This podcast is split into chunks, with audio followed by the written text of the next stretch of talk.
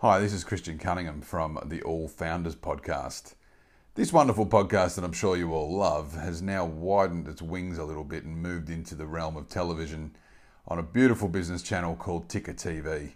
So you can check us out there and you can look at us while we're talking, or you can continue to listen to us on this wonderful platform and we'll be replaying it word for word straight onto the All Founders Podcast.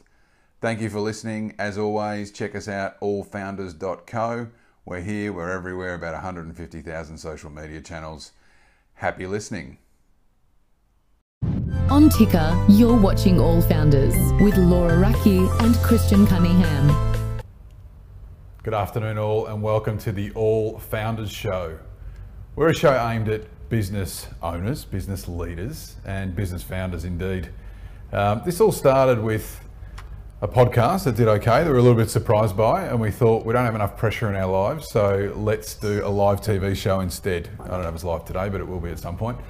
We've been lucky enough to work with some very clever and interesting people over the years in our various businesses, and we thought we might be able to grab a few of those ideas and help a business or two move an inch or two forward.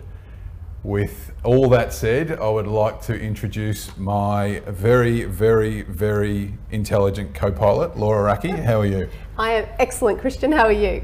Excellent. Is that you really excellent? Always. That's a little bit fast for me. Excellent. This is a bit unusual, isn't it? Really. It is. It is. Oh well, let's just carry on. Here we go.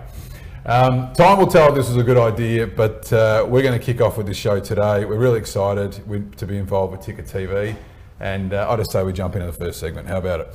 So we thought we'd get our sea legs with this TV caper and without doing anything too stressful. And so my first question to you is the corporate handshake dead? Whew, really hitting the really important topics today, Christian, aren't we? Is the corporate handshake dead? In a word, no. Great, it's not great dead. Segment. I've decided, that's it. I'll tell you why. Because we've not been shaking hands for a few months now, and it is still not at the point where that feels natural. It feels very uncomfortable. It is, isn't it? In a business setting, not to kick off and end a meeting with a handshake. Or the start of a meeting. You see someone in the street, even someone you know, and you go up to them and your instinct is to just put your hand out. Like, you know, and the origin of the handshake obviously is to check for weapons, you know, and so that it was very... very relevant to modern corporate life. Maybe it is. It's very relevant. So how long do you think it is? We're talking about a bit of a weird world at the moment. How long do you think it is before people are walking in and comfortably shaking hands again? I think as soon... I really think that it will be one of the things to come back as quickly as possible. I think people are very keen to do it. Like I said, there's a lot of discomfort in a business setting, not doing it right now. Yeah. I think it means a lot to people. Weird. Yeah, I think you're right. I think you're right. It sets a tone, it connects people, there's a communication, there's a locking of the eyes. It's sort of the good faith, you know, depending on the meeting. Judge a lot by a handshake. Absolutely. Oh God, do we ever. Judge everything by a handshake, it's all over. So, okay. Riddle me this, you do a lot of litigation in that wonderful business, LL Gold, which is a wonderful business. You come to the end of a litigation and, well, you take it from here. How important is that handshake when the deal's done? It's my favourite handshake. It is my favourite handshake when you've had, you might have months or years of a litigation. Yeah. Often there's a mediation, could be a second or third mediation. Yeah. Could be in the courtroom. Second or third mediation. Could be in the courtroom lobby that you do the deal. Right. But honestly, that handshake when the settlement deed is signed, where you shake the lawyer's hand on the other side and you say, well done, delicious. We got it done. Shake the other side's hand. Delicious. I don't want to lose that. It's I a love delicious that. Handshake. Is it the winning handshake? Yeah, yeah. The sort of, like sometimes you obviously there's a win-win and sometimes it's win very much loss. But I feel like the handshake it's a separation of the deal. Well, but also it's a separation of the person you are coming in with the business head and as a lawyer or a business leader, you shake a hand and that actually is you as a human being. And that's actually why I think people like it so much. So you take away all the background props and it just becomes two humans dealing with each other. Exactly. I like it. This is really heavy lifting stuff. The next thing I think that, and this is something I'm putting on the hit list, and this is in the frame of a Racky rant, what about the corporate kiss? Kill it. It's got to go. How awkward is the corporate kiss? I've never understood it. It is the worst. I cannot believe it still exists. And if anything good comes out of this pandemic, it's that there will never be a corporate kiss again. I think you should get off the fence and have an opinion. I'm going to ask you again, Laura Racky, should the corporate kiss be removed? Get rid of it. Corporate kiss, dead. The Racky rant. So, what happens when you've got a connection between two people and they're meeting and that one doesn't want to shake hands and one the awkward, you know, the... I reckon 1 in 2 interactions are exactly like that with the corporate kids. Yeah. I reckon it's a total disaster. It is. Yeah. Right. It is. Okay. So... We've solved the problems of the world today. You having fun yet? Handshakes back in ASAP. I've no corporate idea kiss, how we're going time-wise or anything. Like, we're just sort of making this up as we go along, by the way. So I'm just going to carry on and we'll just keep... Whatever. Please do. So, I think there's a really important set of questions coming up for businesses, and over the next group of episodes, I think we'll be getting into some heavier stuff. But today, I really wanted to talk about returning teams post-COVID. Yeah. Now, we deal with businesses that are national. We've got different states that are doing different things right now, and of course, you look over to New Zealand, and you look into Asia, and you look in the US, and there's a whole mix of what companies are allowed to do and what they can and can't do. But I'm going to take a little jump forward and say we're based in Victoria. Right now, you basically, if you can work from home, you must work from home and you can't go back in the office. But in the time when people can come back to the office, I want you to put not your legal advice hat on, but just a little bit of legal framework. No legal advice. No legal advice. No legal advice. A little bit of a legal framework thought around what are some of the office-based requirements that companies have to think about. Yep. Coming back. So you want me to deal with the boring stuff, do you? The boring stuff. Right. Look, the starting point is this, and obviously, you know, this is... Boring. It's exciting. I'll say the word. It's unprecedented. So everyone's just scratching and pulling together policies and all sorts of things. Yeah. The government's done a really good job. There's websites with lots and lots of guidance. Yep. I'd say this, right? As an employer, don't forget, your starting point with your team is to make sure they have a safe workplace. Yep. I'm pretty sure there's going to be no question that making sure your workplace is COVID safe is part of your requirements as an employer. Yep. No, that's 100% right. So there's a lot of legality that needs to go in between. Absolutely. And I think that the real risk is a lot of businesses just, you know, whack some COVID safe principles on the fridge or on the front door and they don't actually... Forgotten. Don't live and breathe them, right? So you actually, I think you should probably appoint someone in your business to be the COVID champion. I have a point about that. I think that can't just be anyone. I actually think more than ever now, this OH&S champion around COVID has to be... It's super serious, right? So I know I'm being facetious, champion, but this is, what I say to my clients is... It's a big deal. If things go wrong, you should have what I would call the pillars of defence, the dossier that you can pick up. Now you're wading into legal advice here. Right, careful. But you know, it's not going to help you if something goes wrong that you say, oh, we had a policy. Well, what, right? The policy isn't enough. You need processes. Yeah. You need to be reviewing it. Is this working? Are we complying? And the number one thing. So again, go on the government websites. Get your head around all of that. Yep. But at the end of the day, human beings, as beautiful as we are, we're essentially pretty selfish people. Sometimes. My view is that if you want the people in your team to comply with the policy, you actually have to make it personal and you need there to be consequences for their failure to comply. So how do you do that? How do you nail it to someone to, because you're going to have a percentage of people that are just not going to take it seriously. Yep. And so how do you do it? So I would say, you should have detailed policies. Everyone needs to know what they are. Yep. And I would be saying to your team this year and maybe every year when we're doing our performance reviews, there will be, and a lot of businesses should already have, depending on the type of business, an OH&S portion of your reviews. And you say, we will be checking out your performance against this element. So you make it a KPI. It's a KPI. And you make it a requirement for them to either be promoted. Frankly, I mean, let's be honest. Let's sort of step behind the curtain here. There are very serious consequences for directors around OH&S that are not widely known in businesses. The worst of those is very, very heavy. Now, well, there'll be workplace manslaughter legislation coming in very, very soon in Victoria. That sounds like about the scariest thing I've ever heard in my life. It is scary, but let's not wade into that. No, that's right. So there are very, very serious, and even just for people who, and we can do this another day, but for people who are acting in certain levels of responsibility, this is not a joke. Nope. This is not something that is just layers of paperwork for the sake of busy work, right? This is the real deal. And if people come back, no one knows what the fallout of this last few months or the next 3 months is going to be from a legal point of view. And certainly when you're suddenly shoulder to shoulder in an office that was, you know, like not fit for purpose. So I think that we have to be, so, okay, you would tell me, what does an employer do now? They've got a business of 30, 40, 50 people coming back, maybe in a few months' time. They've got a bit of time to prepare. What are the top three things that they could do? Well, have a policy strategy. Yep. Make sure it's communicated and understood. I think there's more than three things. There's always more. Well, top three. That's shareware version. Have your policy. Make sure the team understand it and they have the tools to implement it. It's not good enough to say workstations must be clean and you don't give wipes and spray and all the hand sanitizer and stuff. You know, make it possible. Make the space workable, and then put it into practice. Review it. Review your team.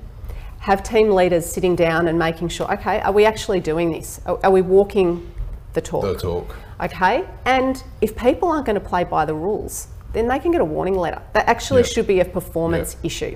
So really, really boring, but super duper important. And pretty, it's simple. It is simple because all the framework is there to follow. Like the framework is there, but it's actually making sure that people are implementing in practice. So, you know, your team, obviously the leaders in the business, they're always going to follow the leaders. Yep. So you've got to actually set the example. So that's you can't be in there shaking hands, slapping backs, you know, being a mess, and then expecting your team to follow. So you're saying lots of leadership training, is that what you're saying? So much leadership training. Anyway, all founders leadership that's the boring stuff. Saying, I would be more interested in your views on actually, you know, the little issues that are going to arise when all of these people, we've all been home in our little bunkers, very weird, and all of a sudden we're going to be let loose on each other in these offices. It sounds a little bit, but you know, we're humans, and we're not robots. We're not all coming back into this office farm. So what's the question? How is, well, I assume it's going to be a real issue for employers. Of course it is. What do you think is going to happen? What do we have to worry about? Okay. So it hit everyone between the eyes. No one expected it. No one had planned for it. There's a whole bunch of things that would have been nice to do a year ago that are now necessary to do as far as work from home, as far as flexibility and all these things. Dealing with lots of different companies, talking to a few in the lead up to this conversation, they've been staggered by the amount of people that have come back to them in the last few months saying, we want to work flexibly. What a shock. No, but I think there was the novelty factor at the start, the first 6 weeks. No one's done this before for 6 weeks. They're working from home, like, this is cool, provided you don't have children. And then all of a sudden they're like, this is actually not as cool. Like there's a bit of fatigue, there's Zumba party fatigue. And it's really hard to motivate teams through a video screen. It really is. So then there's some that are starting to say, you know what, we'd like to come back, but we don't want to come back for 5 days. We're not coming back for 50 hours a week, no way. We're not coming back into these office farm set up. Like, there's a lot of different bits and pieces. But anyone who didn't know they were an introvert, they certainly know now from working from home. And anyone who didn't know they were an extrovert, sitting there talking to the walls, is finding out, and they're doing 14 hours a day of Zoom meetings.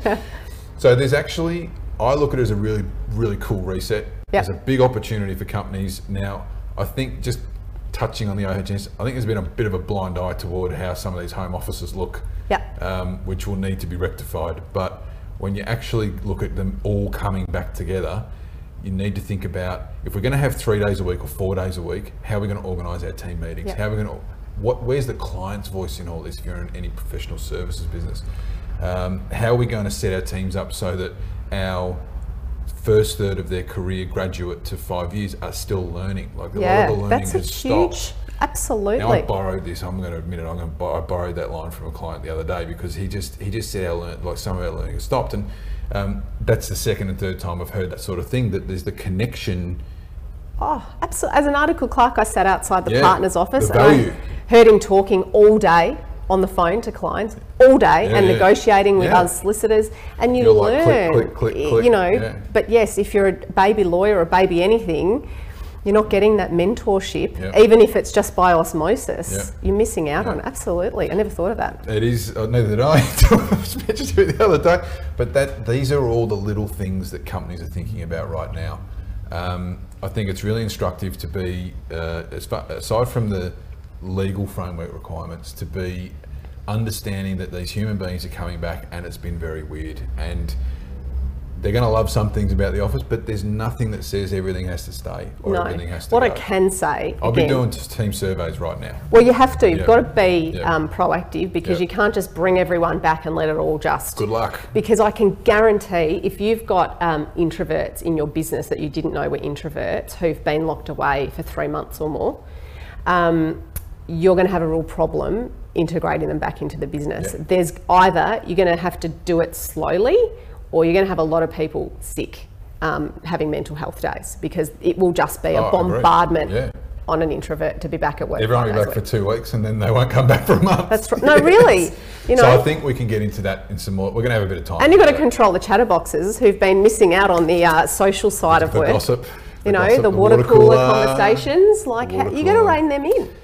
You do a little bit. They're going to be like out of the gates, you know. That'd be a third or fourth order issue, but I do think there is a risk that it does, you know, a lot of people have gotten used to this sort of quiet environment. Yes. And all of a sudden, if the gregarious people come running around and carrying on, you also got a good look at your productivity, and you get to see how much time has been wasted in meetings and transit, getting to and from work. So there's a lot to think about. I do think there's a number of opportunities for businesses to reset the whole thing and look at your floor space, look at your headcount, look at everything, look at how teams work together. There's a real opportunity which we'd be happy to get into. Give your introverts as well, and you know, I'm an introvert, so that's what I'm thinking about all the time. Set up some offices that they can book, so they know that 2 mornings a week they can lock themselves away for a couple of hours and not get interrupted. Excellent. You know, going into the open plan as an introvert, it's going to be overwhelming. There is a balance. 100%. Without pandering to everyone, you know. Yeah. Can't run around with blank checks. That's a key point. Yep. You can't run around with blank checks, and you have to be realistic about and be really strong communicating where the limitations are, certainly to start with. And consistent, actually. Are we out of time on this segment? I think so. I don't know. Let's move on. Right. So we don't necessarily have to go too much further into this. I think some of that's self-evident, but how are you going to go? How would you go getting on a train right now? Just go to the city. What from the nerve? What from this? In the peak hour. What, and who's going to want to do that? Not many. Nobody wants to do that. So again, when I think about this, when I think about issues, it's going to be businesses who are not being proactive and putting plans in place after speaking to their teams, and then week one starts and it's a mess. Pandemonium. Because people are, I'm going to come on the late train and I'll be in at this time, and I need to have Thursday off because it's been too much for me, and they're not going to tell you that. They're just going to call in sick, absolutely. Right? And then all you're going to do is be reactive. Yep. You're going to be saying, oh yeah, okay, Joe, you can have this many days a week, and you can, oh, okay, you need to pick up the kids on this day. Yeah. Put something in place that is fair, that's consistent, and say, we are happy for all staff to have at least this many hours from home. Yep. Here's the process for applying. Here's the, you know, calendar that has to go in. Yep. Here's, you know, client work comes first before whatever it is.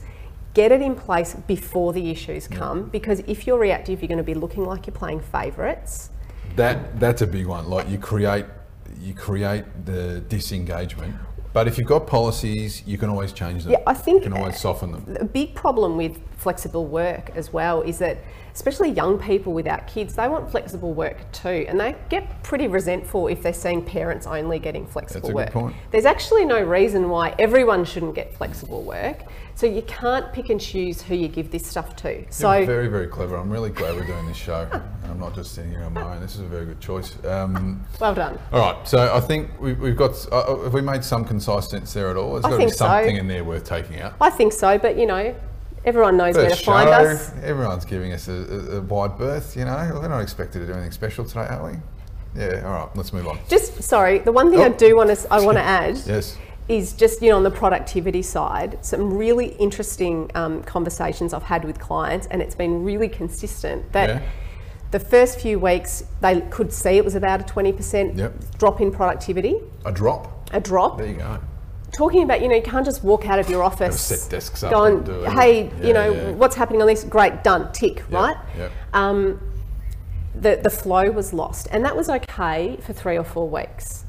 But when we start talking about 20% of loss of productivity in a business over 3 months or 6 months, it becomes really significant. So while a lot of businesses may have been scrambling to sort themselves out early on, if you're not working this out now, and we've got another 6 months of, you know, who knows? Upheaval, it's going to seriously whack your business. So, you know, that 20% is really going to hit home at some point. So get on top of it. A lot of the companies we talk to also have had increases in productivity. So, you know, swings and roundabouts. It's true. Okay. I think, I don't know, that was good enough. So what I wanted to do today, and I hope you're okay with this, is I wanted to talk about a couple of businesses in focus that have been in our orbit. Some of them we work with professionally, some of them are just sort of our favourite haunts. And I just wanted to have a bit of a chat at how they pivoted, that magic word, pivoted. I have to say pivoted. It's actually in the contract that we must say pivoted at least twice. We've said it twice now. This is the word for 2020, pivoted. Can we say something else? What would you choose? Reinvented, been resilient, been creative, showed grit. Are they really the words you'd use to replace pivoted? I don't know. I just really don't like pivoted. Let's come back with it next week. That's a very good idea, though. Pivoted is a slightly overused word of 2020, as well as unprecedented. No, I said that. I know you did. There's nothing new under the sun, people. So we can start with the beautiful surrounds of Farm Viganok. Yes. Oh, my, say it so beautifully. My clients, there they are, Dave and Bart. This was when COVID hit. Looking pretty stressed in the office, sort of a bit of nail biting going on there about what are we going to do. Beautiful, beautiful surrounds. That is stunning. And you know what, these guys, they run mostly an events business, beautiful restaurant, but you know, events. So basically within a matter of weeks, they were just cut off at the knees. Yeah. And rather than roll over, here's Bart, he's, they've opened up as... He looks quite happy. I think he liked it. Opened up, turned their business into a takeaway, beautiful food, obviously, you know, their kitchen was well prepared, and pizza. And what they did was, instead of disconnecting from their community of customers and all of the people who they've got booked in for events over the next couple of years, they actually doubled down and said, hey guys, we're not actually just going to roll over here. We are staying connected to our community. Come in, grab a bite, go for a walk on our beautiful property, and you know, let's just keep moving. And I think that they've just actually created this beautiful connection with the people who are going to come back and have their events there, and build a bigger, maybe even a bigger community in a different, you know. That's right. And the boys know when we're ready, I'm bringing a bus and we're having the biggest party. Absolutely. Oh mate, that's going to be the best party ever. But just lots of pizzas, lots of wine. Okay, stop talking about that. It's lunchtime. We've got to be optimistic. So the one I want to talk to, we don't actually have a graphic too, but a quick shout out to Kidsco. Yes. Kidsco do school holiday programs for I guess working people. They partner with really good businesses, and if you can imagine, 2 weeks before their school holidays, virtually their whole industry disappeared in a day. Yep. You know, because no one's going to be in a room together. They put together they went to all their clients and put together an online program, and it involved actually sending out really cool stuff for the kids to do and play with, and paints and all this kind of thing. So I don't have any cool graphics today for Kidsco, but have a look at their offering, and if you're a business thinking about school holiday programs, their pivot was unreal. Well, it was awesome because they knew that parents were home working, but they set up the Zooms. Yeah. They set the kids up with what they needed, the materials to keep them busy during the day. They actually sent them materials. Like you actually think about it, so it's not just like they're watching something on the ABC. They're actually doing activities just to mobilize with a teacher, with a real teacher on the video. It was awesome. So. Yeah. Tip of my imaginary hat to Kidsco. They did very well. Who do we have? We have Willsmere Station. Our local. This is a cafe restaurant that was not that long established in the area, and was, you know, in a really competitive part of town. And all of a sudden, no one's allowed to walk in the joint anymore. So really quick pivot to like a lot did, but he pivoted very quickly to getting some takeaway and also like a little pantry. Pantry, that's the right word, pantry. And that was unbelievable. You can see here in this graphic, the Herald Sun was quick to move and put an article together. It may have even been on the front page. It was, and that was at the start of all of this, where it was before it became takeaway only. That's true. It was actually limiting numbers. Yes. And what they did was actually set up a private dining experience that it's pretty small little space anyway. Come in with, I think, I can't remember what the numbers were, but, you know, come in with 3 or 4 of your mates. You've got the whole restaurant to yourself. Fantastic. And that two-seat, they had 2 sittings a night. It was brilliant. Really personalised. Yep. And I think people still wanted to go out and support. And it feels like they've actually cemented their place in the area now by having done that. Oh, and their takeaway set menus, which we enjoyed. No, absolutely unbelievable. And the last is actually one bit close to our hearts, which is a charity that we're involved with, which is Big Group Hug. Yes. And we've been involved with them for a little while now. They're a wonderful group of people. Yes. And I'll throw to you for some... Oh, look, this one is, you know, we're talking about businesses before the 3 that we mentioned. We just wanted to really show that we're backing these businesses that have, like I said, got the grit. They didn't just say, put their hands up and say, this is all too hard. They've actually doubled down and worked really hard. And there are businesses all over Australia that have done that and that are doing that. And they have our absolute respect. We love seeing that. Big Group Hug, this is an absolute plug.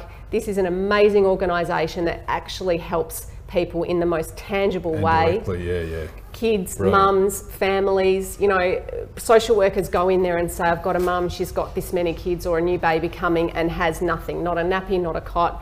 And these guys mobilise and get the stuff into these households. So you'll see up there some numbers. They've actually really made a difference in our community. So it's coming up to tax time. If you want to make some donations, this is the place that we would say to do it too.